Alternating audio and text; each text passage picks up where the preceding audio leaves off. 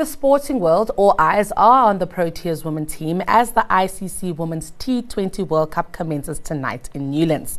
This year will be the first Women's World Cup held in Africa, and the hosts bat things off with Sri Lanka. The Proteas enter the tournament on a high after beating Pakistan by six wickets in a warm up match on Wednesday with the help of Laura Wolvaardt's half century. Stuart Hess, who's sports reporter for Sunday Times, joins us to unpack the build up to the tournament. Stuart, good afternoon. Thank you so much for joining us. Thank you. All right, so let's just talk about um, this World Cup um, shirt. I don't know if it could be me who's not paying attention, but I feel like we probably haven't marketed it the way that we should have. Um, this World Cup is happening in our backyard on African soil for the first time. Yeah, it is. Um, you know, it's the eighth edition of the tournament. Uh, I think when it comes to sort of the marketing side of it, and and the, you know, it's it's happening at the same time, or it's starting at the same time as the conclusion of the SA20, which is the new. Wow um, domestic T20 competition, which has had a lot of publicity, a lot of money spent on it. So there's been a lot to distract um, sort of cricket viewers and even sports viewers, um, you know, from the fact that the Women's World Cup starts on, on, on Friday. Um, I think, you know, from about the weekend onwards, or maybe even hopefully from tonight when South Africa plays Sri Lanka, you know, that will, it will the attention, it will, it will have the attention by itself. Um, and I think that will hopefully help the tournament. I mean, I've just been given figures now that the that the opening match this evening at Newlands has been sold out. So awesome. I mean, that's that's terrific to hear. Um, and I'm looking forward to a really a really good tournament, a tournament with a lot of high quality cricket, um, and hopefully South Africa can do well. So let's just talk about the preparations and also just the readiness of the team um, leading up to the tournament and that victory against Pakistan. Um, how have preparations been going and who are we watching out for um, in this team? Well, it's sort of been twofold. Mm-hmm. Um, one, when, when the squad was first named, um, there was the controversy about the um, omission of, of, of the captain, Dane van because of fitness issues. Um, so the team have kind of had to galvanize themselves eliminate that distraction. Uh, they played a, a, a, triangular tournament down in uh, East London against the West Indies and India.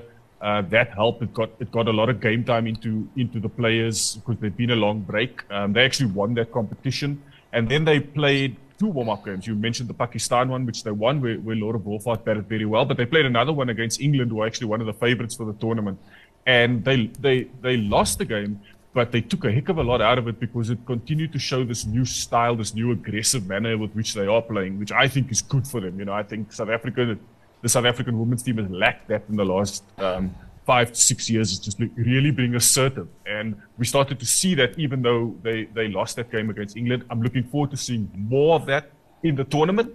Um, because I think that's the way they get into the final four. And once you're in the playoffs, anything can happen. So let's talk about that. You say England are fan favorites. Who else, um, you know, should we be watching out for? Uh, out there, we know that you know cricket is strong throughout the world, um, and also where does South Africa rank? You know, in, just in terms of other countries um, with women's cricket, at least.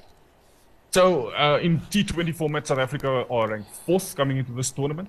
Um, the teams to look out for uh, well, I've said England are one mm-hmm. of the favourites. I think the, the overwhelming favourites for the tournament are Australia, who are the defending champions, mm-hmm. um, and then uh, India, which is a is a team that we've said for about five years are on the rise. But I think they're at a point now, the Indian side, where they are ready to win something. and they are extremely determined. The, the both the coach and the captain uh, have spoken up about their chances for this tournament. I think they want to put a peg in the ground.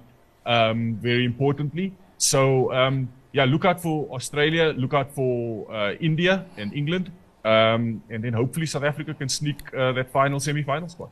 All right, so uh, Stuart, tell us about the fixtures coming up, the games coming up, and which games we really should be looking out for, the ones that promise to be lots of heat. We know, of course, tonight's game, um, that is SA versus Sri Lanka, and how can we not uh, be glued to our screens for that? Well, yeah, the opening game, you want to watch that. You want to get want to see if South Africa um, can get off to a good start. Uh, it's it's imperative. They are big favourites to win this game. I think they're a better side. They got better depth than, than Sri Lanka do.